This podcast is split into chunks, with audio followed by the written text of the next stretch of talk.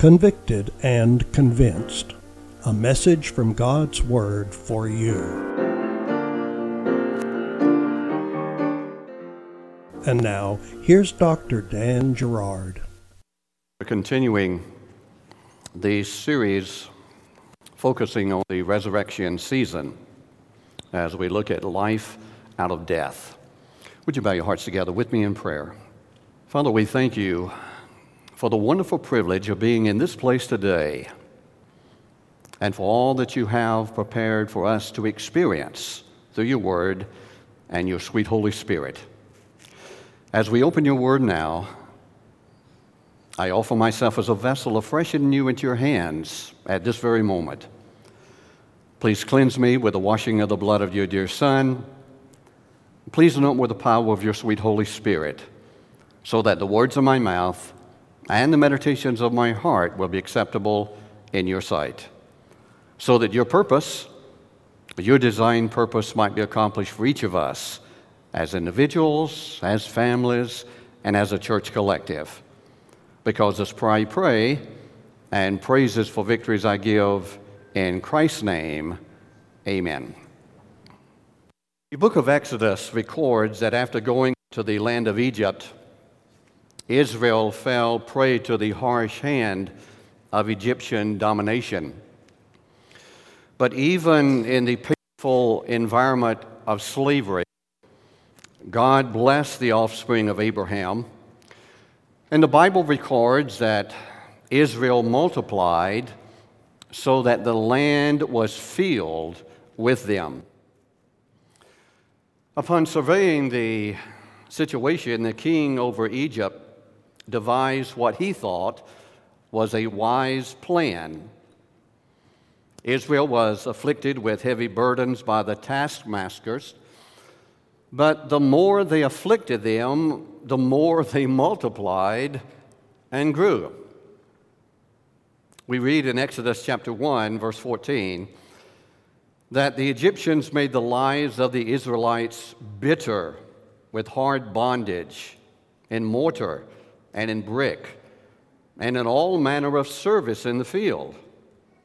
All their service wherein they made them serve was with rigor. That word bitter that is used in this verse literally means that the Israelites became weary of life itself. They came to the very threshold of giving up.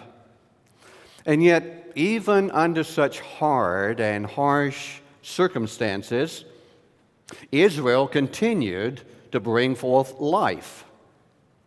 Pharaoh became very frustrated, and so he issued another of his supposed wise plans. We read this in Exodus chapter 1, verse 22. And Pharaoh charged all his people, saying, Every son that is born you shall cast into the river, speaking of the sons of Israel, and every daughter ye shall save alive. With this prospect lingering over every marriage, how many of us would run the risk of giving birth to a male child, of bringing forth a new life that might be cast into the river of death. How many of us? However, God had a wise plan. And God's wise plan was set in motion. The Bible tells us that Amram and Jochebed of the tribe of Levi brought forth a son. And the Bible records that this son was a goodly child. He must have been good because his mother was able to hide him for three months. Now, I am convicted and I am convinced that children have always been children. And one of the first things that our two children did was to cry and make sounds. But there was something unique. There was something special about this child because with the Egyptian soldiers marching daily in front of that small house, ever on the alert for fresh birth cries so that they might turn it into death. It was this the hand of God Himself was rocking the cradle of that small boy.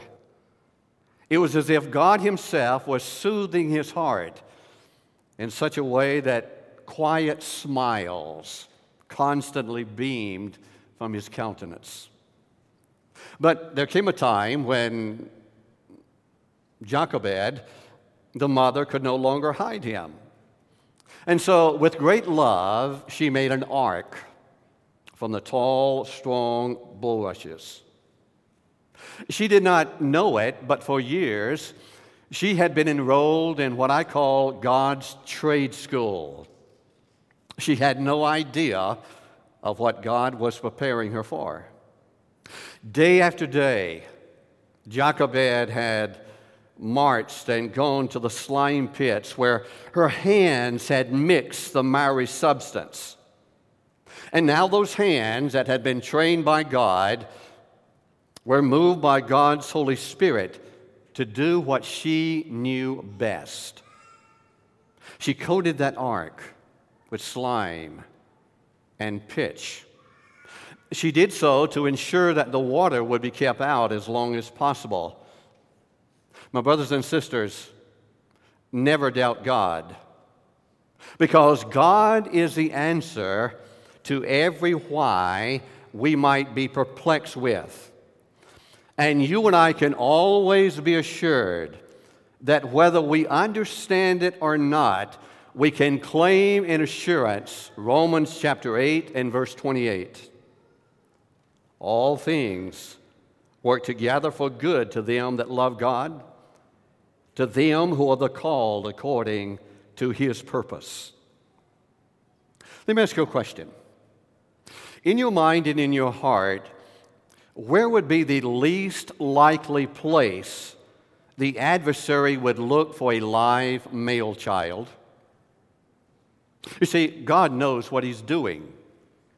The most unlikely place that one would look for a live male child would be in the river of death. And that is exactly where God impressed that mother to place her son. The ark that contained the baby rested among the tall reeds until Pharaoh's daughter came to the riverbank and saw it she then issued a command that it be brought to land. I read Exodus 2 and verse 6.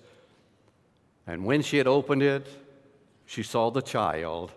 And notice this next phrase and behold, the babe wept. I love this verse. It was as if all of those tears had been held back for three months. And now, just at the right moment, God pulled the stopper. And a stream of tears began to flow down those pink, rosy cheeks. Exodus chapter 2, verses 6 and 10 records that when Pharaoh's daughter saw those tears, she had compassion on him and called his name Moses. Moses, it means the drawn out one because he was drawn out of the water.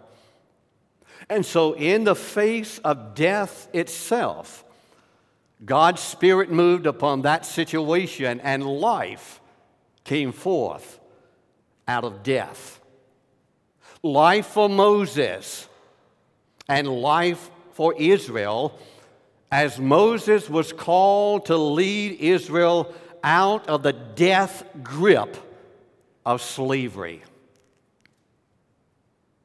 Fast forward to a little over 2,000 years ago. And I want you to behold a lonely figure as he's walking outside the gate of Jerusalem. The burden upon his shoulders was heavy. as he not only carried a, a crossbar, but he carried the weight and sins of the world to a place called Golgotha. Hands which had lifted the depressed to the heights of renewed glory.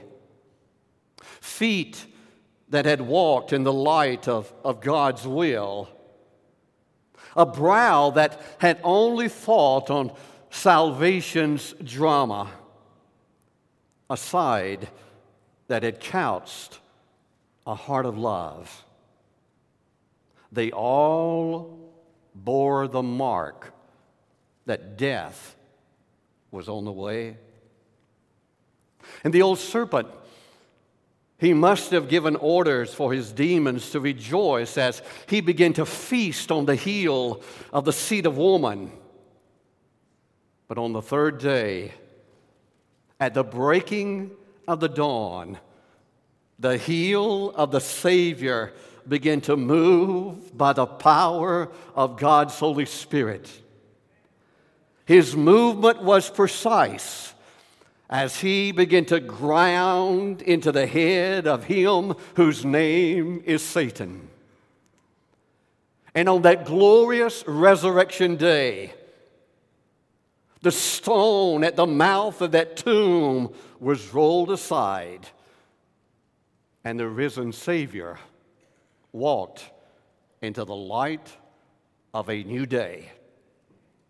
And I want you to listen with thanksgiving as he reverberated with a voice so rich and sure, a voice that still reverberates today. Revelation chapter 1, verses 17 and 18. Put your name at the beginning of this verse, as I'm going to do.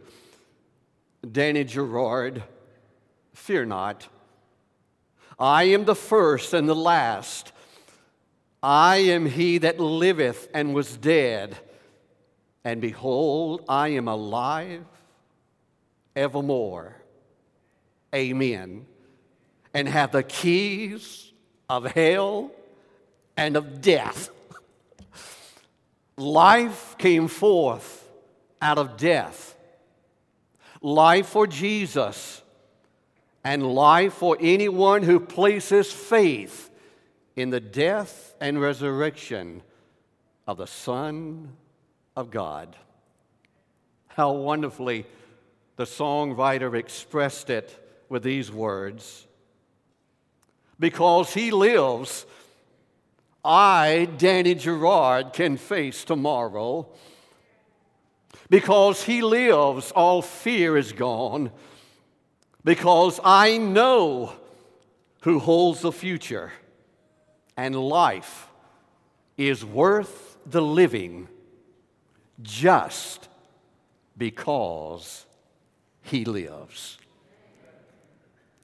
Each year, a different date is observed as Resurrection Sunday. This year, we are celebrating tomorrow, April the 21st, the third Sunday of this month. Last year, it was April the 1st, the first Sunday of that month. The year before that, it was April the 16th, the third Sunday of that year.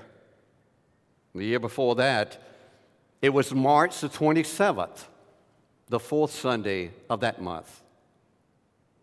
And yet, despite the change from year to year for the purpose of observing Resurrection Sunday, the resurrection of Christ is concrete. It is the foundational pillar of Christianity. And you and I today can reverberate because He lives. We are assured of life. And we know beyond a shadow of a doubt that because He lives, life comes forth out of death. I know not if I will be alive when Jesus returns. But this I do know if I die before he returns, and I die with a relationship with him in my mind and in my heart, when the trump of God sounds, I'm going to arise with all of the others who have died in Christ. And together we're going to look up and we are going to proclaim, Lo, this is our God. We have waited for him. And he's going to transport us to a place where there will be no more death. Life eternal and everlasting will be yours and mine. Father, we thank you for Jesus.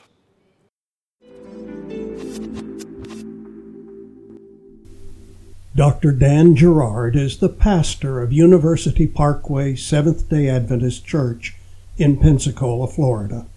Our weekly podcasts are recorded every Saturday morning. Bible study begins at 9:30. The sermon begins at 11.